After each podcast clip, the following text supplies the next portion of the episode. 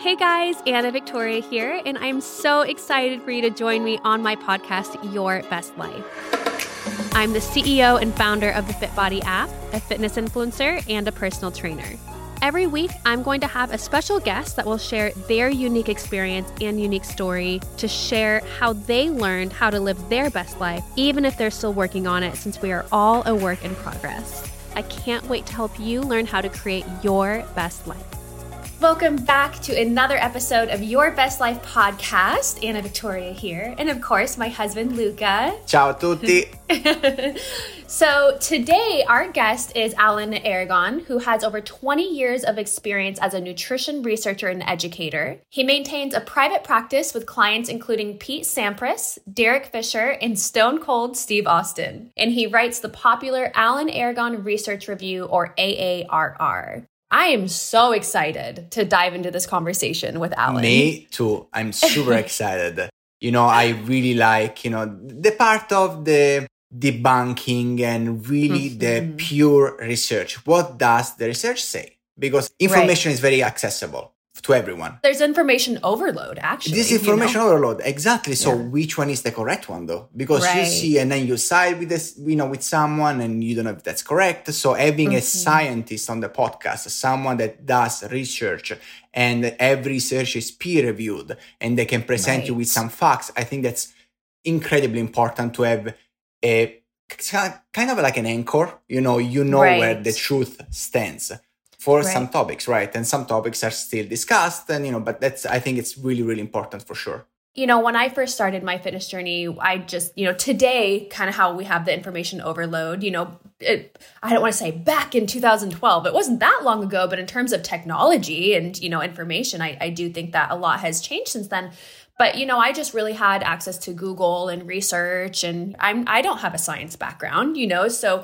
right. sometimes it was hard to really dive into well what study do i trust and i remember finding studies for both sides completely 100% saying well this is the way right. and a study yeah. and an article saying no this is the way it's complete opposite you almost pick a side of just whichever one you know you feel like right, yeah. is the best but like totally, at the end of the yeah. day while you know i think personal experience is so important you know finding out what these studies actually say and like you said peer reviewed yes absolutely but you know if the science says this you know I, I i definitely as a fitness professional want to you know align myself with what the researchers say. So anyways with that being said we could go on and on. Um, i can't wait for you guys to hear my discussion with alan aragon and here it is. I have a request. Can you ask him about the what he thinks about the nutritional documentaries that are gaining so much popularity? I really want to know what alan thinks about those documentaries. It'll be a controversial mention for sure but absolutely. Will i will do. Great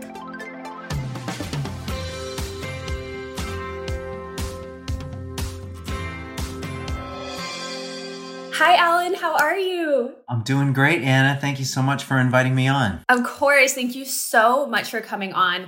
There's so much that I want to dive in with you. But first, do you want to let everyone know who you are and a bit about your background? I am a researcher mainly in nutrition, in, in sort of the sports and fitness nutrition realm.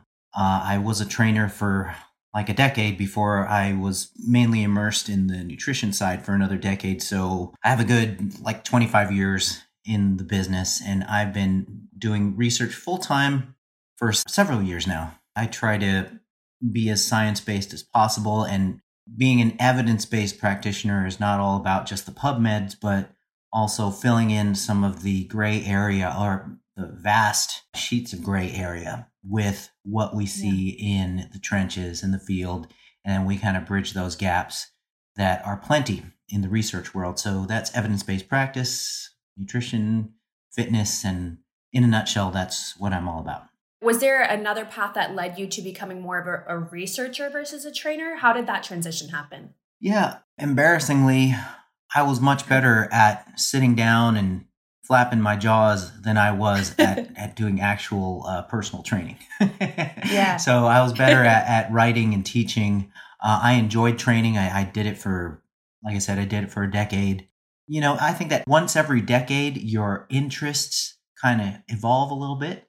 And so after the yeah. first decade of hands on personal training in the gyms and in, in homes, I just sort of discovered that nutrition had this really interesting and engaging element where it was actually kind of fun to dig into the research and investigate whether the various claims in the media uh, had any credence to them. In graduate school, I got really um, immersed in the the science and research world. So, so yeah, that's kind of how that evolution Amazing. happened. And in a nutshell, yes.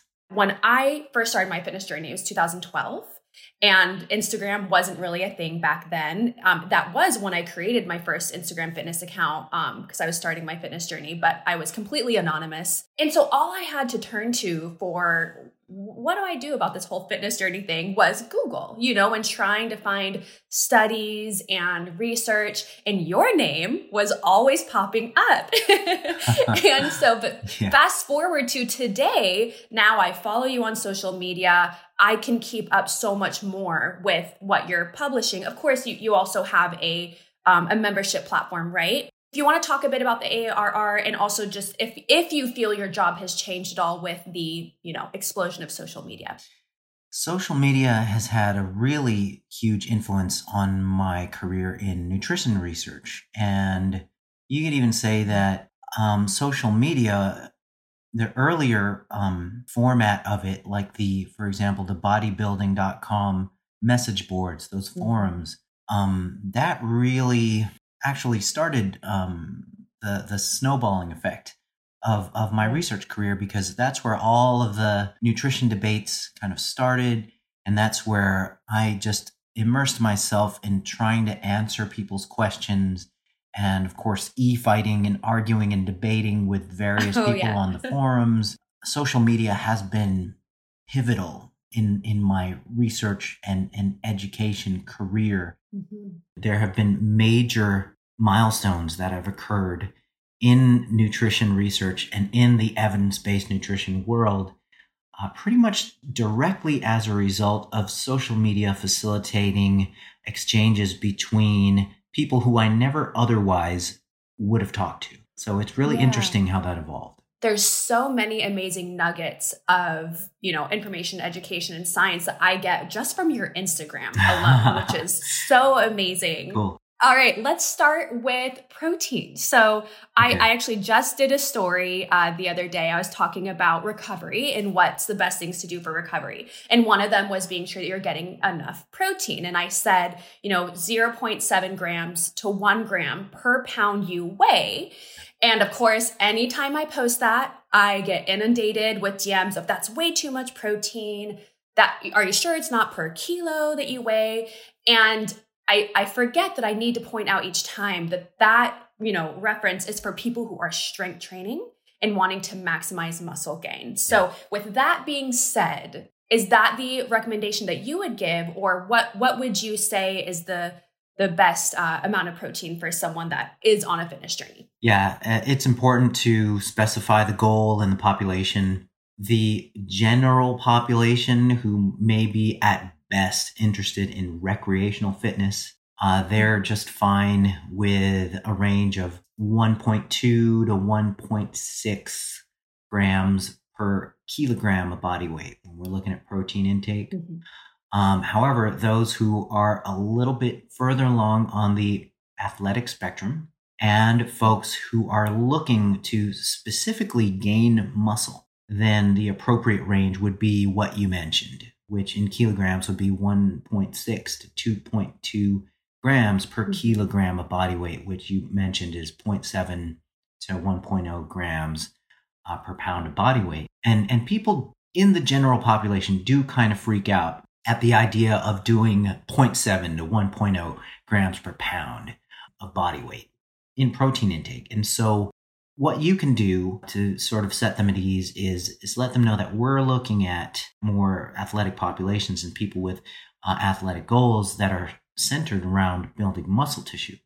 But you can also say that this range applies to people sort of in the middle of the spectrum, people who are mm-hmm. of relatively normal body weight like close to the mean. So if somebody is quite far from the average in terms of body weight, let's say somebody um, is highly overweight or, or somebody is obese or severely obese, then we can base protein on target body weight. That way, you know, if you say 0.7 to 1.0 grams per pound of your goal body weight or your target body weight, then it can be a, a little bit more reasonable number that doesn't overshoot so much. Right.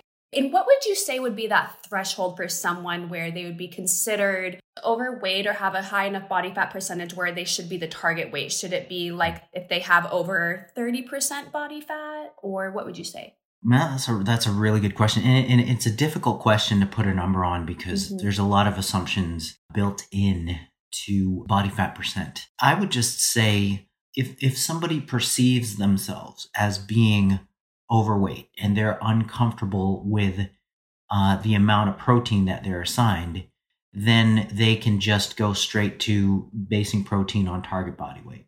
So they, they wouldn't necessarily have to worry about exactly what, what their body fat percent might be. So if their goal is weight loss, then they can just sort of skip over that kind of uh, perceptive quantification and just go straight to, okay, it's my goal body weight. I'm going to base protein uh, um, on the basis of 0.7 to 1.0 grams per pound of that goal body weight.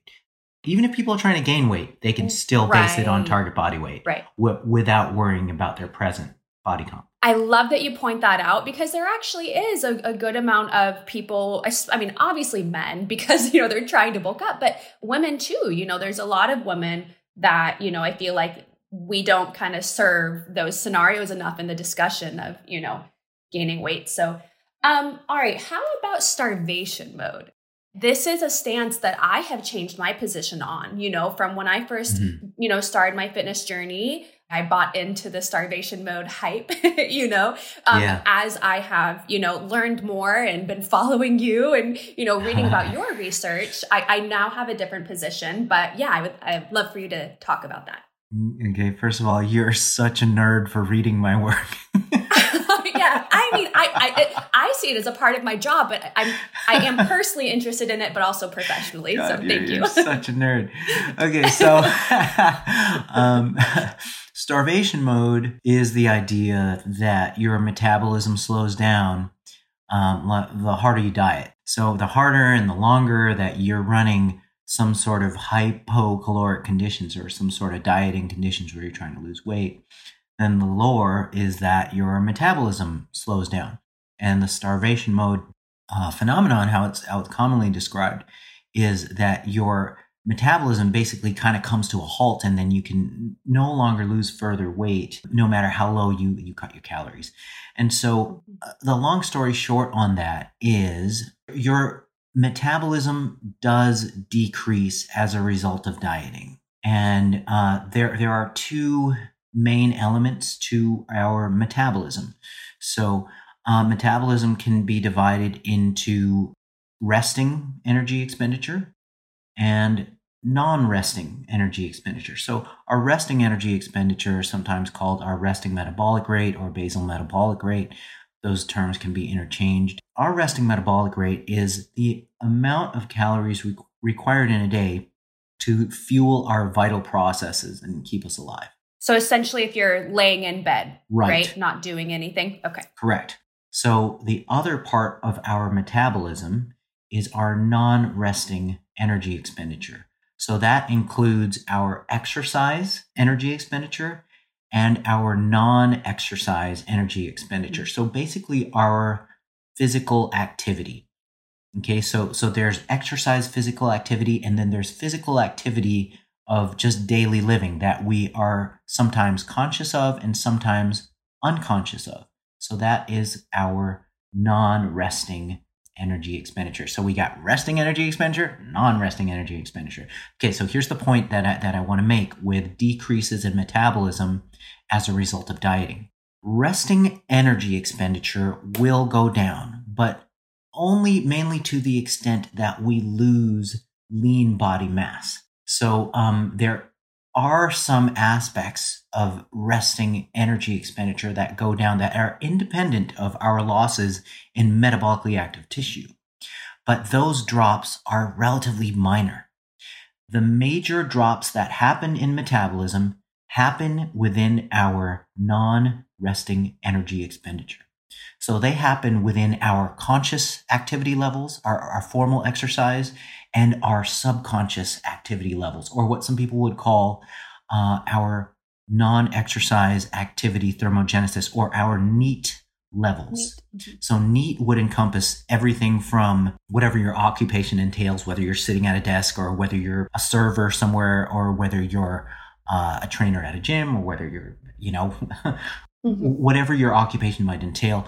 In addition to um, non-occupational movement, uh, in addition to fidgeting, just random movements through the day, some people are just natural fidgeters, and and these things add up in the non-resting energy expenditure department. So so you've got these two major compartments of metabolism, and it's not the resting energy expenditure that you can you can point the finger to for in quotes starvation mode. So so yeah, I, I had to go through that laborious uh, uh, illustration because it's it's necessary because a lot of people don't realize that. So now here's an important point I want to make about that. With non-resting energy expenditure, there can be drastic drastic differences in um, somebody who has a high NEAT level and somebody who has a low NEAT level. So NEAT being non-exercise activity thermogenesis, the, the jargony way to say it. So there can be, when I say drastic differences, I mean, it's common for people to have 500, 1,000, 1,500 calories difference in their NEAT wow. levels through the day. And I'm talking about people who are the same body size. So um, you can take a dieter and just say, all right, get on this diet. Let's say it's it's something typical like 1,200 calories, or something like that. Okay, get on this diet for three months. Just go, do it. uh, what'll happen typically is the person's NEAT levels will drop drastically over time. And so the person will mistakenly think, oh gosh, I've got a slow metabolism when the reality is, okay, well, the part of your metabolism that has drastically gone down is not your resting metabolism, but your non resting metabolism. And so this is an important point for people to understand. And there are other things that tie in with, in quotes, starvation mode as well. So, starvation mode, we'll take a drastic example. Let's say somebody is committing to 1200 calories a day and they're sitting at, let's say, 180 pounds. And it just doesn't make sense, right? It doesn't make sense that somebody is maintaining 180, eating 1200 calories a day, and uh, supposedly tracking everything. Right. What I've done in practice and, and what I've uh, encouraged, well, uh, suggested that some of my qualified colleagues do is remove all chance of human error mm-hmm. um, and just have the uh, the subject or the client just remove all sources of human error and just have them go on like a meal replacement or a packaged food thing where it's 1200 calories they have no say in the measuring and the scooping and the heavy-handed serving uh, right, of the right. diet and and just see what happens your body is is just fiercely defensive of of homeostasis it's fiercely mm-hmm. defensive of survival. So, what often goes unreported are binging episodes when people are dieting hard. So, it, you can almost correlate the harder the diet to the more drastic the binges. And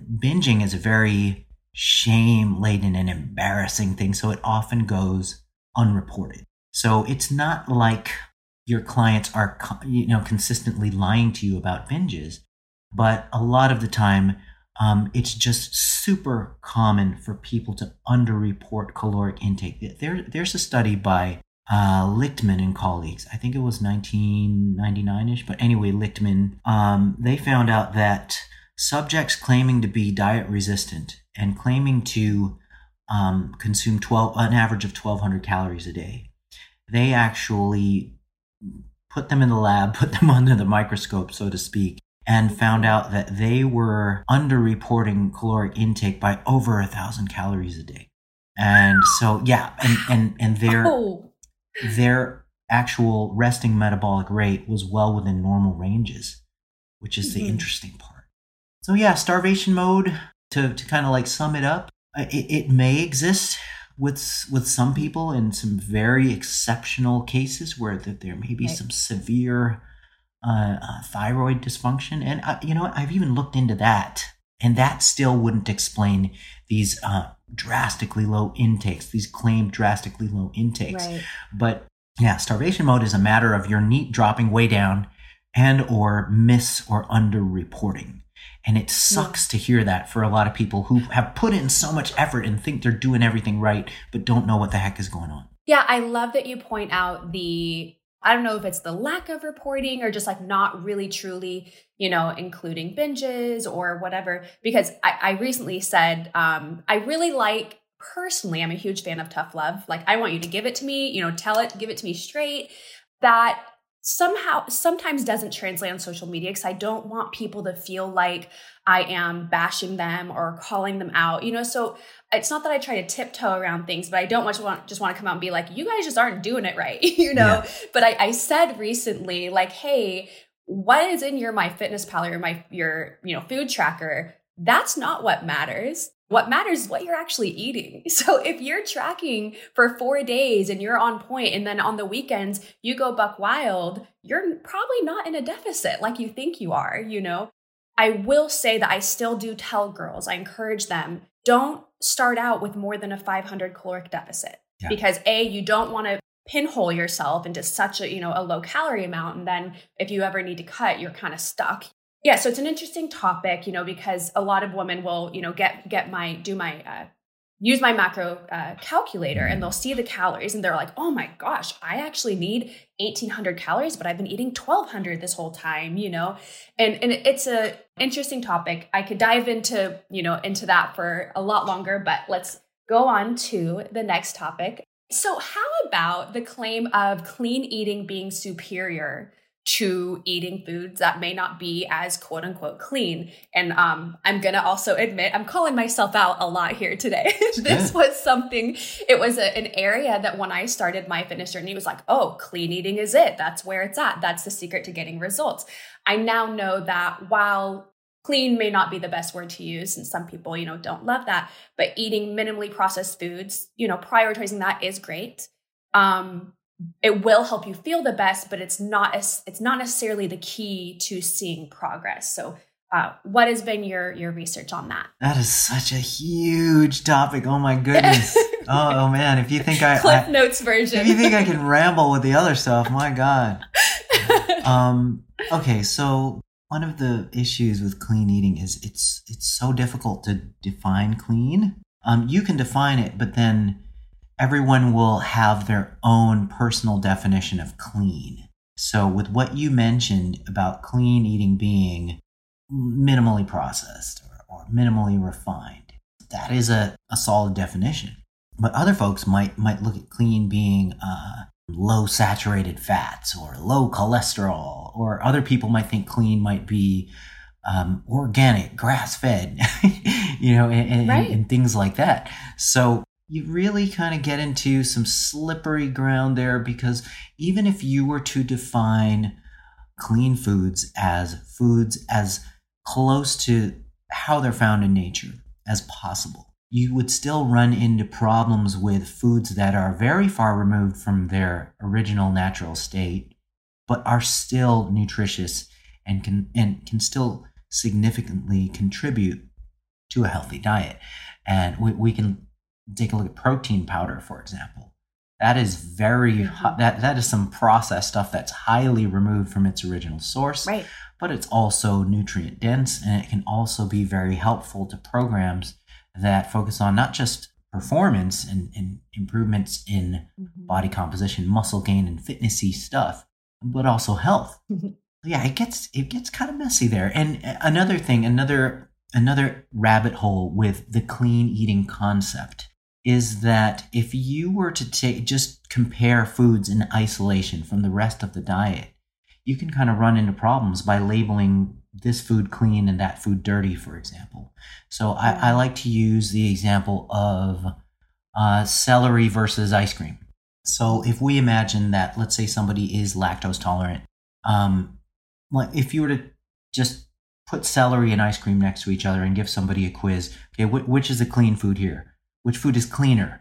And then they'd say, oh, well, celery is cleaner, cleaner than the ice cream. Right. Okay, but now, guess which food, if you were to paint a hypothetical scenario, which food w- would you actually live longer on before nutritional deficiencies set in if that was the only food you could eat on a on a desert island let's say well ice cream wouldn't last too too long in a desert island right yeah. but but roll with this for a minute it would actually be you would live longer on the ice cream than you would on the celery because the ice cream actually has uh, it's incomplete, but it actually has more essential nutrition than than the celery. Right. Then the question becomes, okay, what is actually so clean about dying sooner on the celery versus eating your right. dirty ice cream?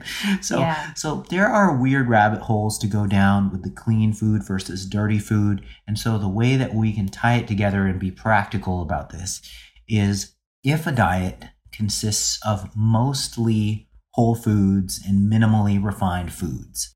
Mostly being a very subjective and vague term, mm-hmm. so we can mm-hmm. kind of quantify right. it to the 80 20 uh, right. principle. So if, if, let's say 10 to 20 or up to 20% of your diet comes from the naughty foods or the bad foods, dirty, dirty foods. Um, and the, the 80% of your diet is from the clean or the whole and minimally refined foods then for the majority of the population, that will work out to a diet that is sustainable and it allows for some sort of respite from Spartan eating all week long with, with no break. So, um, yeah, that that's my take on. It. When I started my journey early on, and I, you know, I feel like that's also around 2012 is you know, maybe it was before then, but in my world, that was when clean eating kind of really was, you know, rising up and becoming a, thing and kind of having its own movement.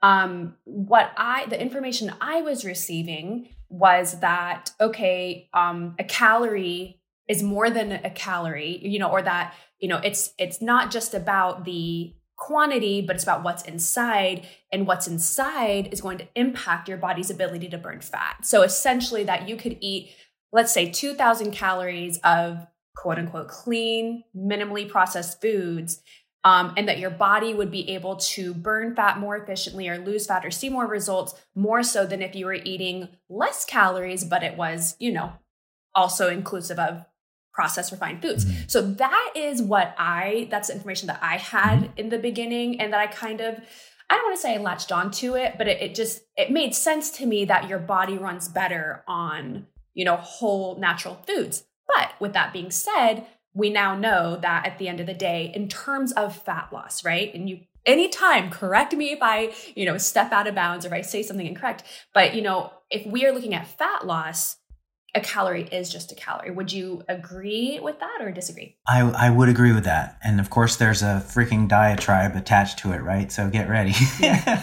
okay. um, okay. So, so yeah. Um, a calorie is a calorie, but one of the advantages, and you you mentioned this, one one of the advantages of of choosing foods that are more towards whole and less towards the refined and highly processed side is that they tend to be more micronutrient dense. So mm-hmm. so they tend to be more nutrient dense uh, in general, and so you can get more nutrition per calorie uh, out of foods mm-hmm. that are less refined and less processed. And there, of course, there are some exceptions with something like protein powder being a, a glaring exception to that. It's highly refined, but also highly nutritious. So there's there's two aspects here that, that we're looking at. There is the, if I may get jargony here, the, the thermic effect of, mm-hmm. of foods or the amount of calories that you burn just processing them within the body. Foods that are less refined tend to have a higher cost of, of metabolizing or a higher cost of processing within the body.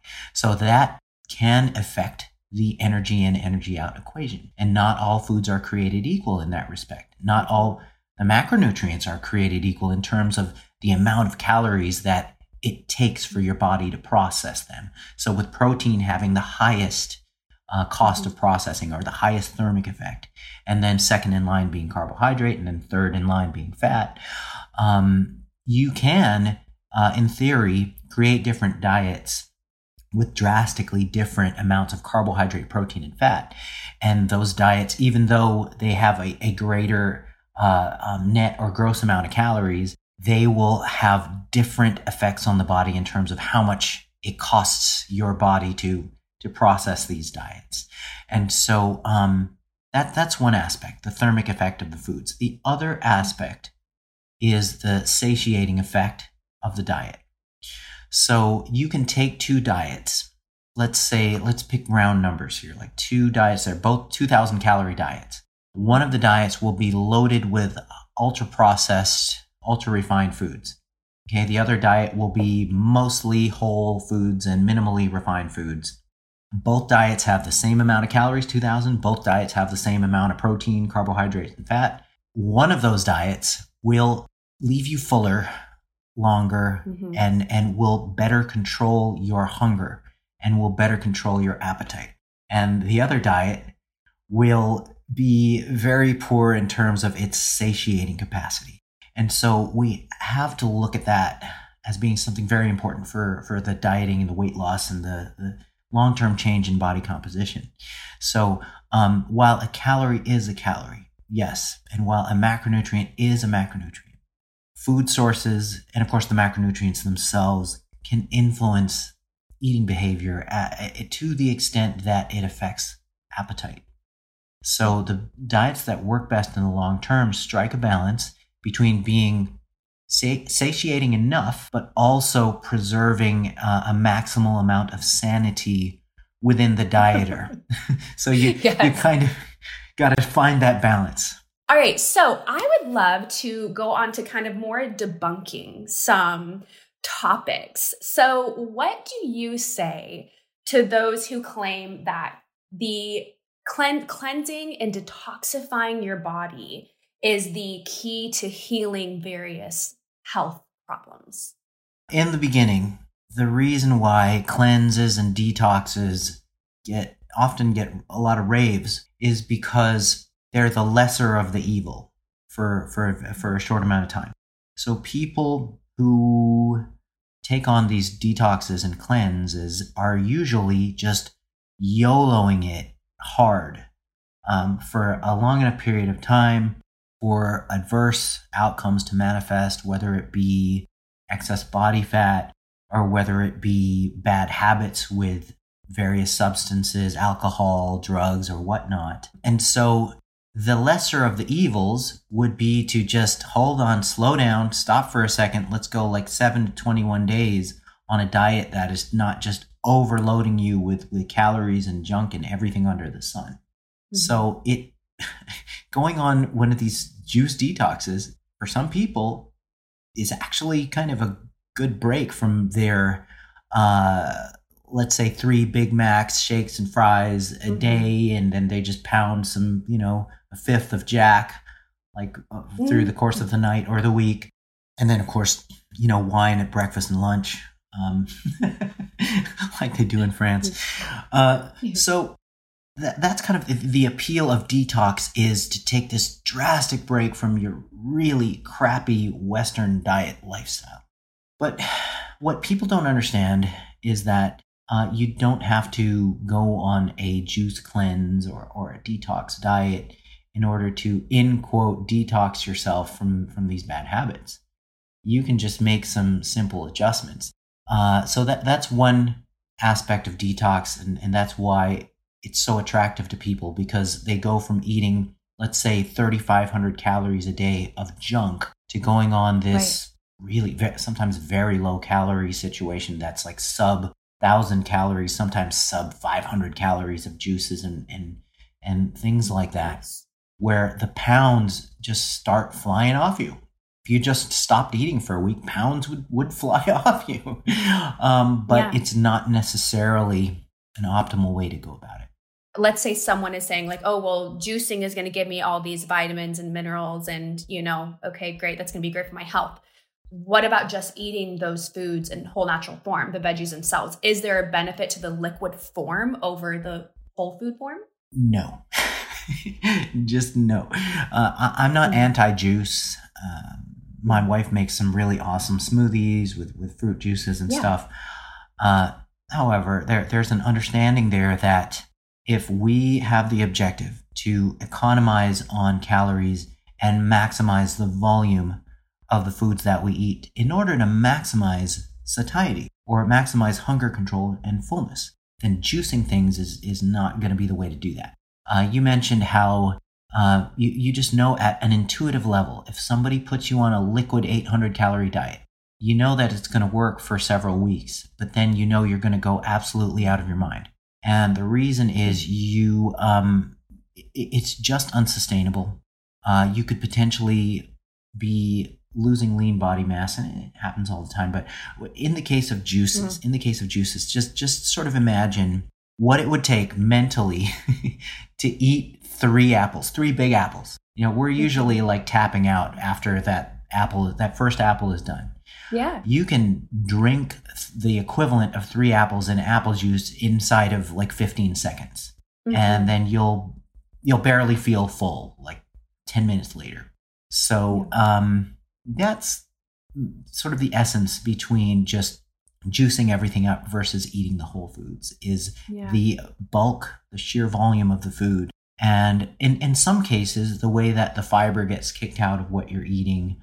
Um, and then in, yet in other cases, there's a more insidious problem where if you were to, for example, put like a whole um, uh, bathtub load of spinach in, into mm-hmm. a shake and that's all, all, that's what you ate you're actually better off eating the spinach, getting the chewing sensation, um, getting those satiety signals to the brain instead of just juicing everything up. And and the insidious thing I was I, I was going to mention is there are certain compounds called oxalates that are very high in, in things like spinach and things like uh, like beets and rhubarb, and and so when somebody thinks more is better, in terms of something like juicing spinach, where you're just pounding the equivalent of six truckloads of spinach a day, mm-hmm. you are going to be ingesting an inordinately high amount of oxalates, and people who battle kidney stones are going to have issues with that.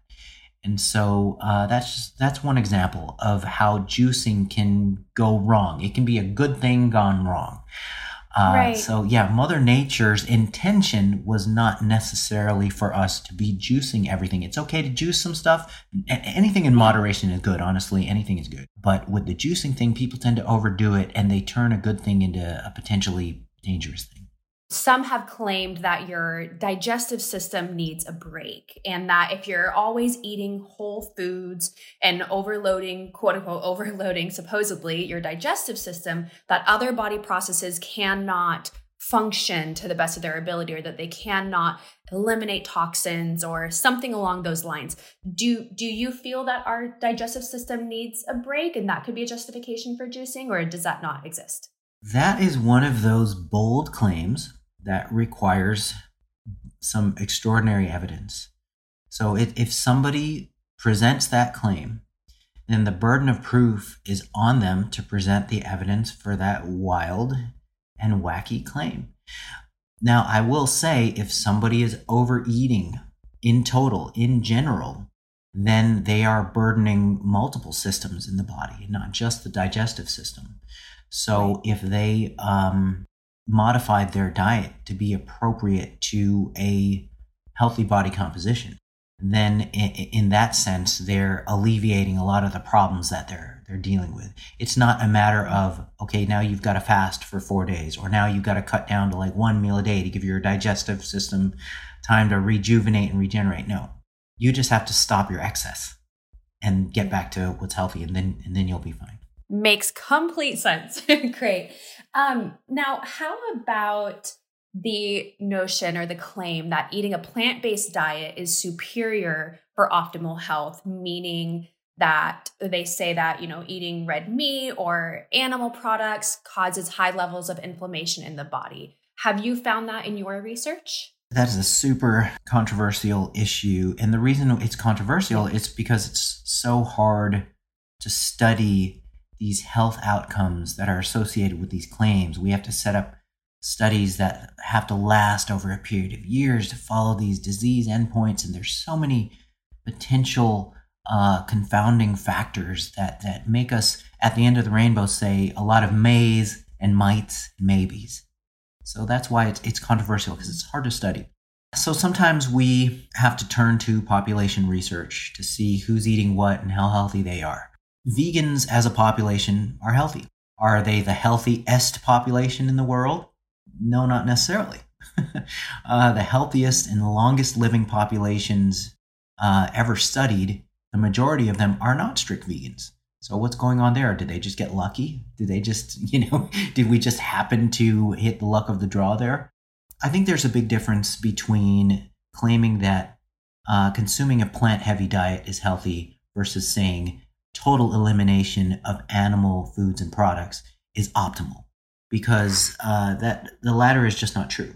The mere reality that a vegan diet, in order to be optimal, must be supplemented with various micronutrients, various essential micronutrients, is evidence, is immediate evidence that it's not optimal for human health. There, there, there is a lot to be said about that, but, but yeah, just the importance of delineating a plant heavy diet is optimal. Uh, an animal free 100% diet, not necessarily optimal. Okay, great. Now, how about one topic I love seeing on your page and, and on Instagram is discussing nutrition documentaries. so we have had yeah. kind of a, a big, I, I don't know, a big explosion of nutrition documentaries, eh, you know, in the last few years. So what what are your mm-hmm. general thoughts on them? Is there or and or is there any one nutrition documentary that you feel like, oh, this actually was well presented, not biased, and you uh, trusted the information they presented? Okay, okay, yes, yes. Okay, they all are horrible except for one particular documentary that was on the BBC. It's called Clean Eating the Dirty Truth and okay. you can you can see the whole thing in full on Daily Motion. And that's the only diet documentary that I've seen that doesn't have any major issues with conflict with the scientific evidence base. Uh, the rest of them are just, whew, they're just crap. But yeah, documentaries that, that focus on, on keto propaganda all the way to the other side where uh, documentaries focus on uh, vegan uh, zealotry those both sides those both extremes th- those are the ones that are most popular. Yeah. because those appeal to people's emotions the most strongly. And both of them suck. Both of them are an excellent way to dumb down your nutritional iq so just avoid them. I would yeah. say avoid nutritional documentaries in general and or you can watch them with the knowledge that they are mainly for entertainment and that's it. Or to to get you to side with a certain side of the agreement, not necessarily present both sides. It's to sell you on one yeah. side. And you know, when I've watched, you know, some Netflix nutrition, you know, documentaries, I went into it like, "Oh my gosh, mm-hmm. I'm so excited because I want to learn." And within the first 5 minutes, I'm like, "Dang it. Like this is clearly you know not presenting both sides there there's an agenda here you know and kind of some of the more recent ones that have come out i've uh, there's one that i just cannot bring myself to watch. The other ones i want to watch because i'm going to get questions about them and i want to know at least have an idea of how to respond. Um, i will say i have yet to publicly respond and give my thoughts on these documentaries because they because they they they have a, an intended uh, purpose agenda to get people to really identify and be very emotional about their stance. I don't want to come out and you know tell everyone like hey this is all bs you know? But if someone dms me i will have a discussion. And you know i always want to be respectful of other people's viewpoints. Like I said, there were some things that I felt about a certain way early on in my fitness journey, and, and, I now no longer feel that way. And I think it's important to allow that discussion to happen. The problem is that on social media, it very rarely happens calmly, you know? So, um, all right, the last topic I would love to pick your brain on is intermittent fasting. So I get questions on this a lot in terms of is it you know superior for fat loss and we know that at the end of the day it comes down to how many calories you you you know intake and expend so your energy balance. Great. But how about the claims that I feel like this is kind of almost in line with maybe like the detoxing claim about like giving your digestive system a break. But is there proof that intermittent fasting helps with cell regeneration or just overall kind of the idea of giving your body a break and it being superior in one way or the other? Or no? There are interesting things that are seen in the short term and under a microscope with intermittent fasting. And intermittent fasting, in, in, it encompasses a, bunch of variants, right? You have time restricted feeding, uh, where you have a, a, shortened window of eating within a single day. Mm-hmm. Uh, you've got alternate day fasting, where every other day you're either consuming nothing or you're consuming only 25% of your typical amount of calories. Uh, and then the third variant would be like multiple day fasting, okay, uh, that you do on an intermittent basis throughout the year. So all these things, as far as the evidence goes, the research evidence goes, the, the, the only thing really that they're consistently being able to see with intermittent fasting in humans is that it enables people to control caloric intake. That's the biggest thing. And it, it's actually quite a, a um, it, it's a good thing because then that gives people options aside from running like a daily 500 calorie deficit right. and trying to sustain that from now till the hereafter. Uh, with other folks they would actually do better on two of the days a week fasting their way through it and then the other five days not feeling like they're dieting. Right. So um, that could be a personal preference for some people and that's totally fine. And the thing that that really kind of bugs me about the whole intermittent fasting thing is when people attribute magical things to it right. beyond that. And the reason why we can be pretty confident that there's no extra special magic to intermittent fasting beyond just regular conventional dieting is because there's multiple studies now comparing them for uh, both body weight, body composition, and various clinical parameters, various cardiometabolic parameters.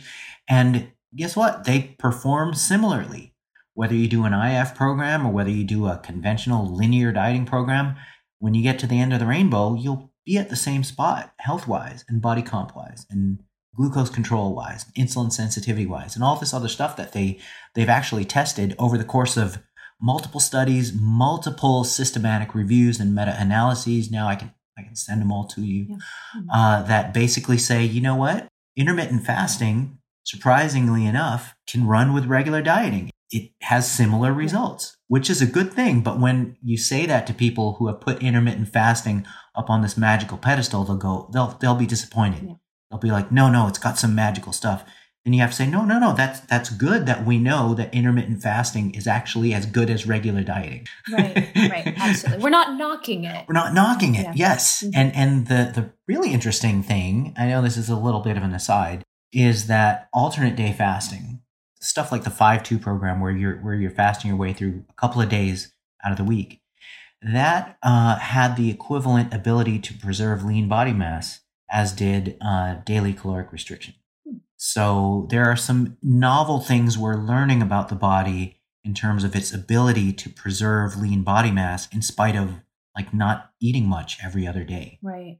There's some interesting discoveries there with if as well that we didn't know before we started studying yeah. it Amazing. Great. So, the name of the podcast is Your Best Life. And the whole point I want to get across is that there's that that doesn't really exist. You know, there's no one best life. We all have different experiences and different priorities of what, you know, what our best life looks like and different things that have contributed to us individually finding that. So for you, if you had to pick one thing that has contributed to you living your best life, what would that be?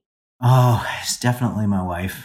Uh, she, you know, when I when I fall off the wagon in life, she just pulls me back up and steers me back in the right direction. So, um, yeah, definitely my wife Jenna. Amazing. And I'm not oh, saying that to so earn brownie points. right. You're gonna make sure she listens to this. we will wrap it up. Um, I I would love for you to um, let listeners know where they can find you and um, a bit about the AARR as well and where they can find more of your studies. You can find me, dear listeners, uh, at alanaragon.com. And I have a monthly research review that keeps fitness professionals and enthusiasts on top of the practical science of all this nutrition and, and exercise stuff. Uh, it's my baby. It's something that I've been doing since 2008. It is the original uh, monthly research review in the fitness industry, and so I've I spawned everybody else's uh, wonderful research review. So I, am proud and I'm, I'm I'm happy about having that sort of impact on the industry. But yeah, you can find it at alanaragon.com. Uh, you can also find me on Instagram. Uh, my handle is the Alan Aragon uh, because somebody already got Alan Aragon. I, I, I don't love myself that much. Thank you so much. This is one of the most information jam packed episodes I've done. I would love to have you back on. We will definitely be chatting again more soon. Uh, stay safe out there in this coronavirus quarantine time, and we'll talk soon. Thank you so much, Anna. You are an absolute superstar. Thanks again, and we'll do this again. Bye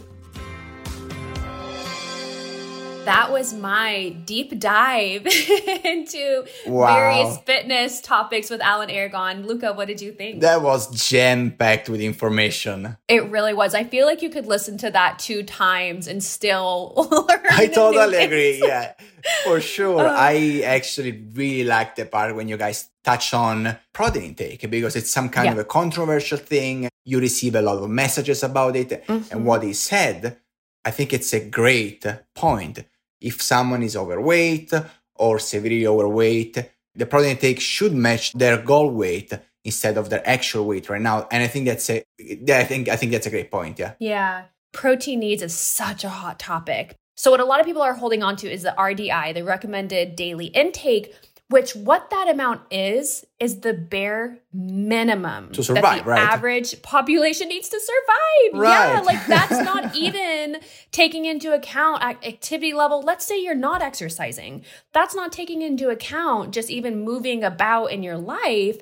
That is the bare bare minimum and a lot of people cling on to that as, well this is how much I need and then you start working out but your protein needs significantly go up, you know? So yeah, it's it's a it's a hot topic. Um so, and how about Luca? I asked him your question about nutrition documentaries. Well, I have to say, see, it makes sense. They they are really like following an agenda, most of yeah. them. I really want to watch the documentary that he actually recommended. Uh, what was it? Uh, Clean Eating: The Dirty Truth. I really want to watch. Uh, actually, watch that documentary. But for you know everything else that I watched, I found myself all, almost convinced because how do it? How they present it Right. It's very entertaining. It, yeah. they, they seem like, you know, to have a point on everything.